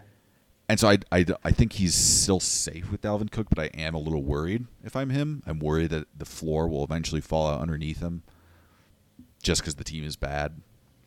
Yeah. Um, but Dion Lewis is running back two, no good. Yeah, I mean, there. looking at this team, it's like, again, he T.Y. has so many guys that if, are in his, if they're in his flex, I'm like, that's a great flex. Like Mike Williams in the flex, awesome. John Brown, Robbie Anderson, all those guys in the flex, that's awesome. Jamison Crowder when he's healthy in the flex, awesome. T.Y. Hilton though, I'm man, I, if I, he's on my team, I'm not even sure if I'm if I'm starting him. Agreed. And Amari Cooper, he hasn't hit the touchdown yet, and he's getting obviously a lot of targets and yards. That's actually more positive than I was thinking about Amari. I was thinking more. Uh, Amari was. I mean, throughout his whole career, he's been kind of up and down. Yeah. So, So, but I guess it's, it's a good sign. It's not bad. Even last year, I mean, he was a little up and down, but I mean, I think Maybe I, he is fine as a wide receiver one here. I think I mentioned this how he drafted him in the third round, and I think that's a value pick, and I think you see why, because he is getting all this yardage, and eventually the touchdown will come. And so, what you don't want is you don't want the Amari Cooper of old, where it's like one catch for eight yards. That's the Amari Yeah. Cooper that that's always threatening in the in the Yep. distance. So as long until that happens, I'm cautiously optimistic about Amari Cooper. But yeah, like when Jamison, well, damn, I mean, he didn't have a good game last week, so I probably don't start him over T.Y. Hilton. Plus, it's the Jets. If he were healthy, I'd probably start Jamison Crowder over T.Y. Hilton. Probably. Yeah, and Joseph also got Ryan Tannehill, which I thought was pretty good. I was debating that. I was, I think, I I like woke up early that day, and I was like, should I get him? And then I was like, and then I kind of like was working on other stuff, and then I forgot about it, and then Joseph got him. I was like, damn, maybe I should have gotten him. Yeah, I'm sort of. I don't know how to read this team. I think Dion Lewis is the RB two. That's rough. I'm tempted to give him a losing record just based on that. But I do think that his flexes and when Jamison Crowder is healthy, I think that'll bolster him. And he has Travis Kelce. So I actually think he's a winning team rest of season. I'll go a little bit. I'll I'll, I'll go south of that. I'll go in Okay. under 500. So moving on, Jack's team also one and one. This is an interesting team. Darius Slayton as the wide receiver two. Not So crazy about that, even though last week I was talking him up. so you have to like your running back situation with uh, after last week's game because Austin Ekeler, we said I, we talked him down, but then he, he proved us wrong. He actually looked really good in that game. Um, I really hope that when he's healthy, they don't start Tyrod Taylor, but maybe I'll be changing my mind. Um, now Raheem Mostert, I think he's only expected to be out one week. Michael Thomas is supposed to be coming back in a couple weeks, so this team will be looking a lot different in probably three weeks. Now, with that said, Austin Hooper clearly has not lived up to the offseason hype. Even with Njoku out, I mean, he's just done squat. But I like Josh Allen, even though I think he's got a tough matchup the next few weeks. Rams, Las Vegas is favorable, but Tennessee, and then it's pretty nice. So Christian Kirk is pretty much done. Like I, I don't think that he's going to have much involvement in the offense in general. He's benching Aaron Rod. Actually, I would see if, if I were him, I would try to move Aaron Rodgers or Josh Allen for for a player. Wide receiver, maybe. Yeah, With Michael Thomas out, his that's the weakness I see, or even tight end. So I will fully admit though that I, I don't think Michael Thomas will be the same. I mean, like I said, high ankle stuff that just nags. And so I'm going to go ahead and say that I think that um, I think that that Jack's team is a losing team rest of season. I think that his wide receiver situation is so low floor. I mean, I don't believe in the Giants right now without uh, Saquon. I think that they're they're a bad team all around. Darius Slayton I like, but uh, yeah, I just don't I don't see him doing week one every week. Um, Tyler Boyd I, I also like, but you I'm have to keep sure in mind that this yet. line, this line was garbage time. It was a day where they ran like 92 plays, a day where Joe Burrow had 61 pass attempts, and that's what he did. So you're looking at like very outlier numbers for Tyler Boyd. And I just think it's going to take a while for Cincinnati to put everything together. And there's so much confusion too. Like, like Auden Tate was a healthy scratch last week, and John Ross basically saw no snaps, whereas Mike Thomas saw a bunch. And so, like, clearly, whatever's going on in Cincinnati, they view it as experimental. I don't think they're actually trying to win this season. They're just trying to like see what works. And so it, it, it makes me very uncertain about Tyler Boyd rest of season. But yeah, I mean, I guess Darius Slayton in the flex I like. I just don't like him as a wide receiver too. Same with Tyler Boyd.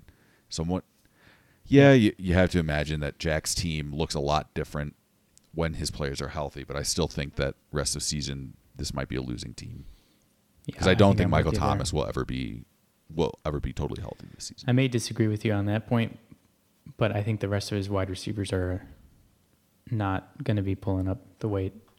Raheem Mostert will be great, probably when he comes back, and I like his running back situation now, but he's got too much weakness, I think, in the wide receiver area. All Under right, so 500, I would say, yeah. moving on to Dylan's team. This is a weird one. I Yeah. I hate simultaneously hate and like this team. but I think that what it is, what I don't like about this team is I think that Odell Beckham is not as good as Week Two would suggest. I think Mhm. he's going to be very similar to last season. He caught a 48-yard touchdown, and that made his day relevant. In a day where the Bengals scored 35 points, and it was just bad coverage why he caught the touchdown because the Bengals have like the one of the worst defenses. So I, I'm nervous that that's not sustainable. I think Baker Mayfield doesn't look very good. DJ Moore had a good week two after a bad week one. I guess I'm. It's just not enough data. Not enough data. Is Robbie to see. Anderson getting more work than DJ Moore? That'd I be hard think to so. I mean, they Robbie Anderson's s- actually been really good this season. He's looked like a wide receiver one. Yeah, so that might be hurtful there. I don't know really why he's starting Curtis Samuel. I love Stefon Diggs. Stefon Diggs maybe is the best Yeah, player on his team besides Russell Wilson. and that's I guess that's sort of the thing is like you got to think about things. I think the thing is looking at this. Marquez Valdes-Scantling might end up being a good player. Like he's got two good games. Well, a good game and then like a game where he wasn't really needed much. I mean, it definitely went the way of Aaron Jones in week two. Jared Cook, I mean, yeah, I don't believe in Jared Cook much, but I don't know how I feel about this Uh, uh, team. It's yeah. just so uncertain. Russell Wilson will be great, but uh, I I think this team will be under 500. Yeah, I'm, I'm inclined to agree because I just don't think there's anything on the bench. Marquez Valdes-Scantling is interesting. I'd probably start him over Curtis Samuel, especially this week with Davante Adams out. Is he out? I- Yeah, I, I don't know if they ruled him out, but I think he's doubtful, okay. which is basically yeah. I don't I, I rare, you rarely see somebody doubtful play. play. I guess like where where this team really comes down is When is is Odell Henry? Beckham back? Is yeah? There's just so much uncertainty that it's like see me week four, and I'll have a stronger opinion about this team. Yeah, yeah, that's a good point. I, He's I like will, Leonard, Leonard Fournette. Like I have no idea what to make of this team. I'm inclined to put him at under 500, but I agree. Maybe we should come back to that in a few weeks. Yeah, I'll go with my gut with my gut feeling when I first saw him draft the team, and I'll go under 500. But I'll I'll say that that it's like a coin flip. It's like 51 percent. Yeah. We're going a little bit too, maybe too many teams under 500 here. There's No, I mean uh, I think I've actually teams, right? I I felt teams. pressured to say under 500 because I felt like I was going too many teams over 500. Yeah, I was thinking that too. We'll have to go back and listen to the podcast and see if our numbers are right. Yeah. So next up, we have the second ranked team, which I am totally going for under 500, and that is Seaman. Yeah. Yeah, I don't I don't want to spend too much time on this team because we sort of already brought it up, but obviously with Christian McCaffrey out six weeks, he didn't really do anything to fix it.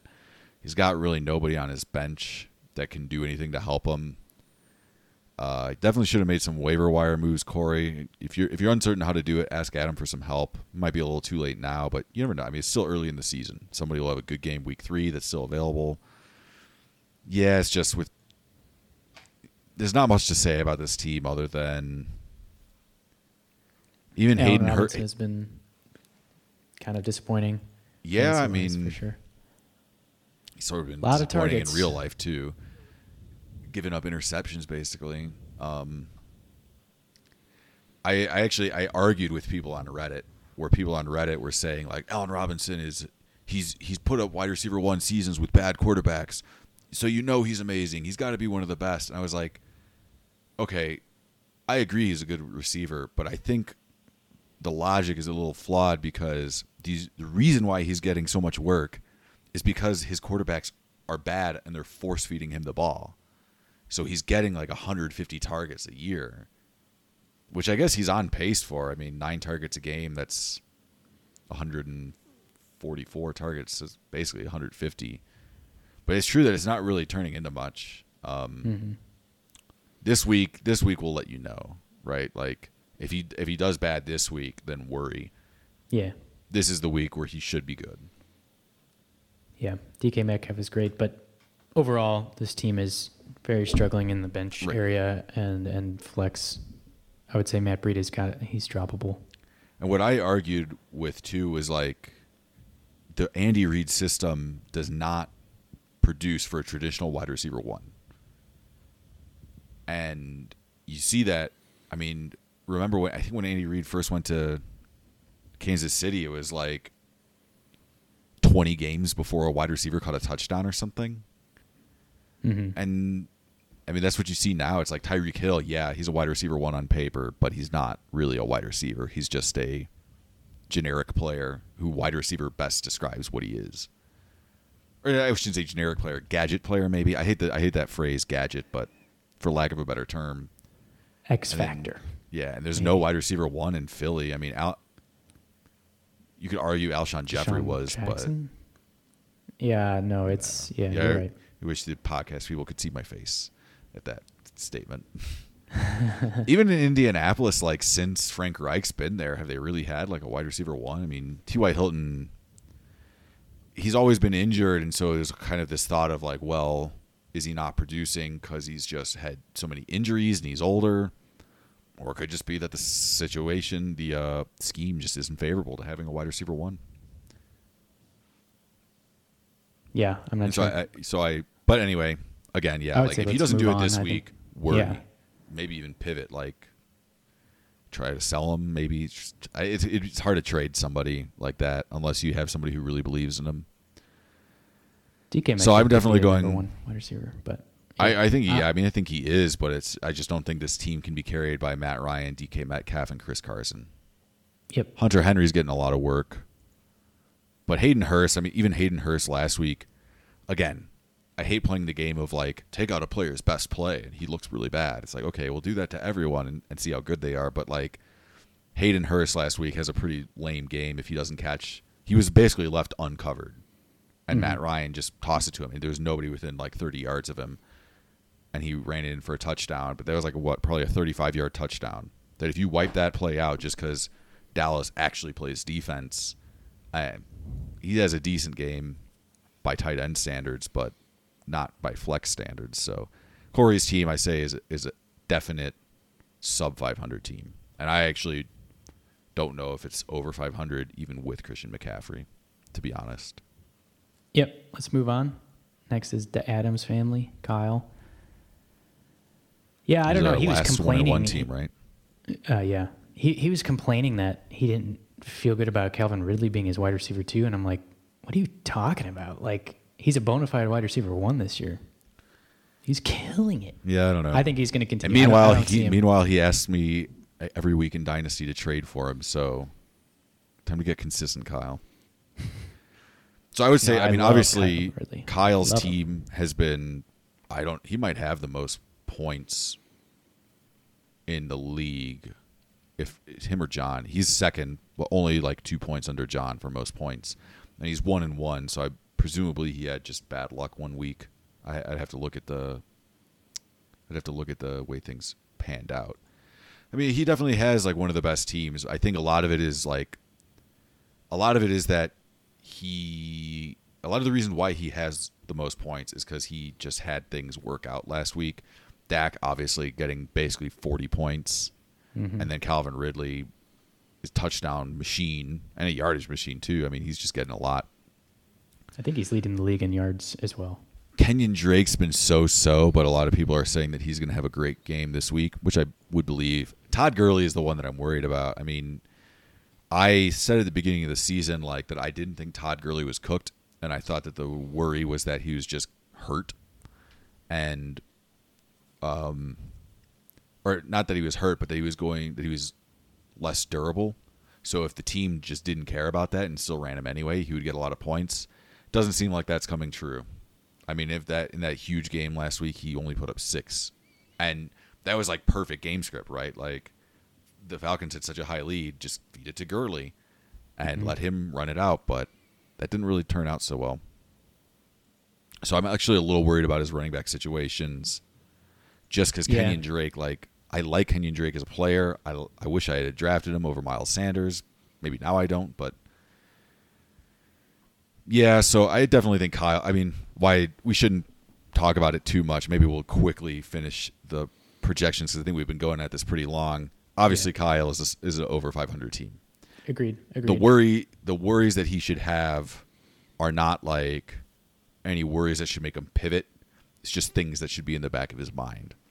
Clearly, when Davante Adams is back, he's going into the wide receiver one slot, and then probably. Uh, I mean, Start I don't. Yeah, Smith over Deebo Samuel's healthy, start Yeah. him over Jerick McKinnon. I mean, yeah, Jerick McKinnon has been put up a lot of points, but he he worries me. I mean, he's only got three rushing attempts in each of the last two games, and he's kind of had those like monster plays. I don't know. I mean, if you if you if he has that every week, then Well, I think mean, with Tevin yeah. Coleman being hurt, I think he's a safe play, even with Raheem Mostert back. But he Yeah. doesn't make me feel like I wouldn't want him as my running back too, which is Mhm. where he might end up being if Todd Gurley continues to stick it up. I think Antonio Gibson is going to start putting up better numbers though. Um, maybe not in the next few weeks because to kind of have a hard schedule after Cleveland. Anyway, We'll see. let's move on. Yeah. because we know Kyle's probably going to Over. over 500. Yeah. Next up, first uh, undefeated team, Urlacher with hair. Um, sort of got lucky last week, and definitely like as far as points per week, I'm much lower than like Kyle. But I still like my team. I think Keenan Allen is going to be better with Justin Herbert, so I'm happy about that. Um, obviously, I had low points week one because my tight end got hurt on his first catch. In general, I think I like my team. I think that there's going to be some feeling out that my team has to do. I think Bryan Edwards will get better as the season goes on. I'm not sure if I want to play Brandin Cooks this week against Pittsburgh, but I still believe in him long term for the season. Like I will probably play him against Minnesota and Jacksonville. I mean, if uh, Will Fuller is out, yeah, I would put him in. But Will Fuller is apparently healthy this year, this week.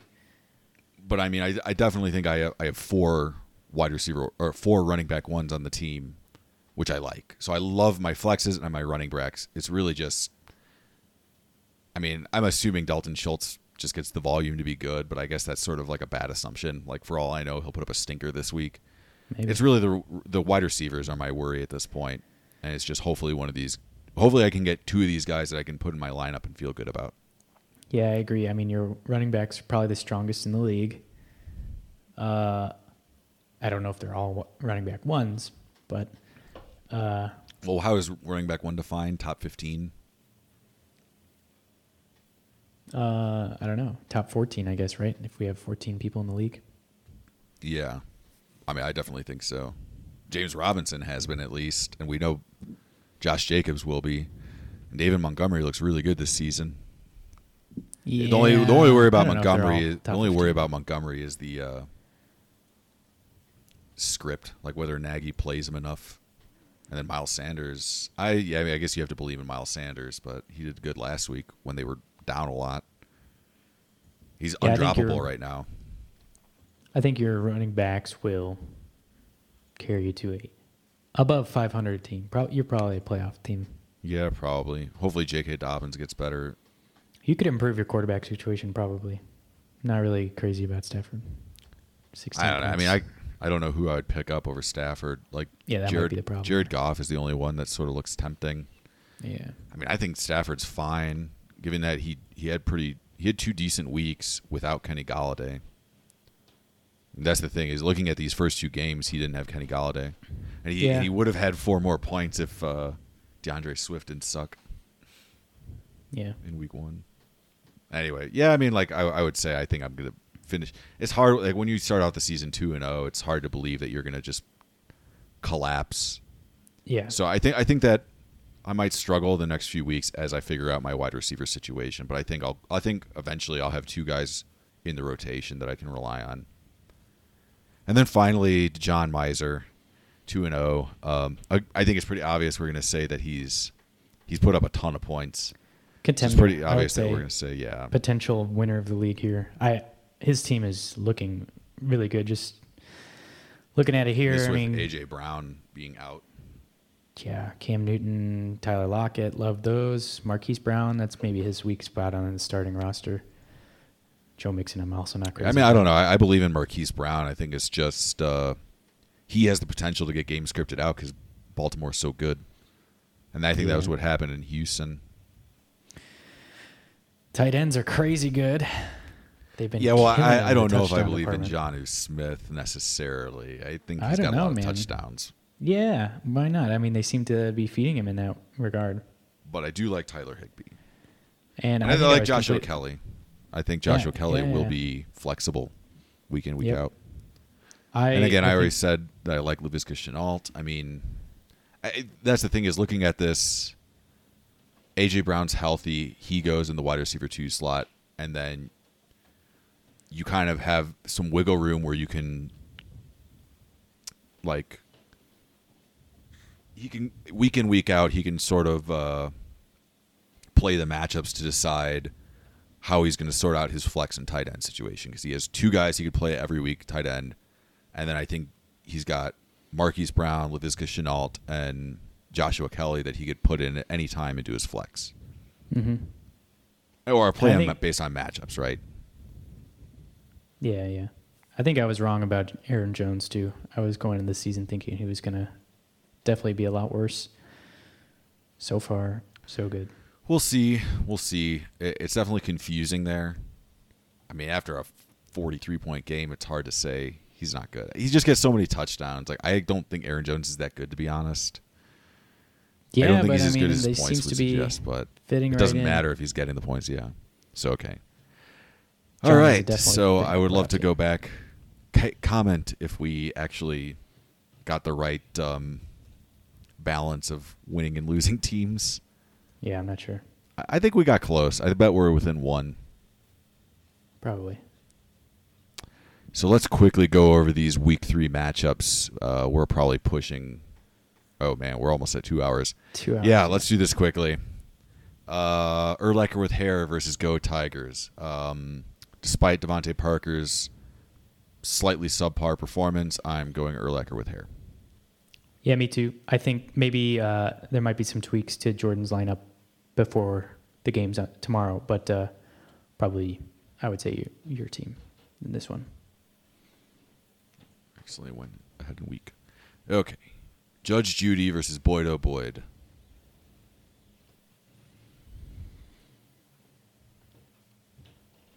Is it going Judge Judy to here. I'm going. according to uh, Oh, well. Yahoo? Yeah, I'm going Judge Judy here.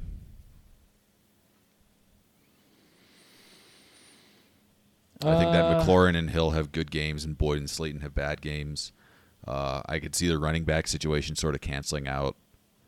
Um, Yeah, I don't okay, believe in I Austin agree. Hooper to get nearly close to 8.8 points. And um, I think Cayman, I would have. Now, obviously, we know now that Chris Thompson only gets 6.3 points, but I think if Cayman had played Judy over Thompson, I would have easily handed it to him. But I am saying that I think. I think Brees gets his stuff together week three. I think that he uh, he wins this game. Yeah, okay, I'm I'm with that.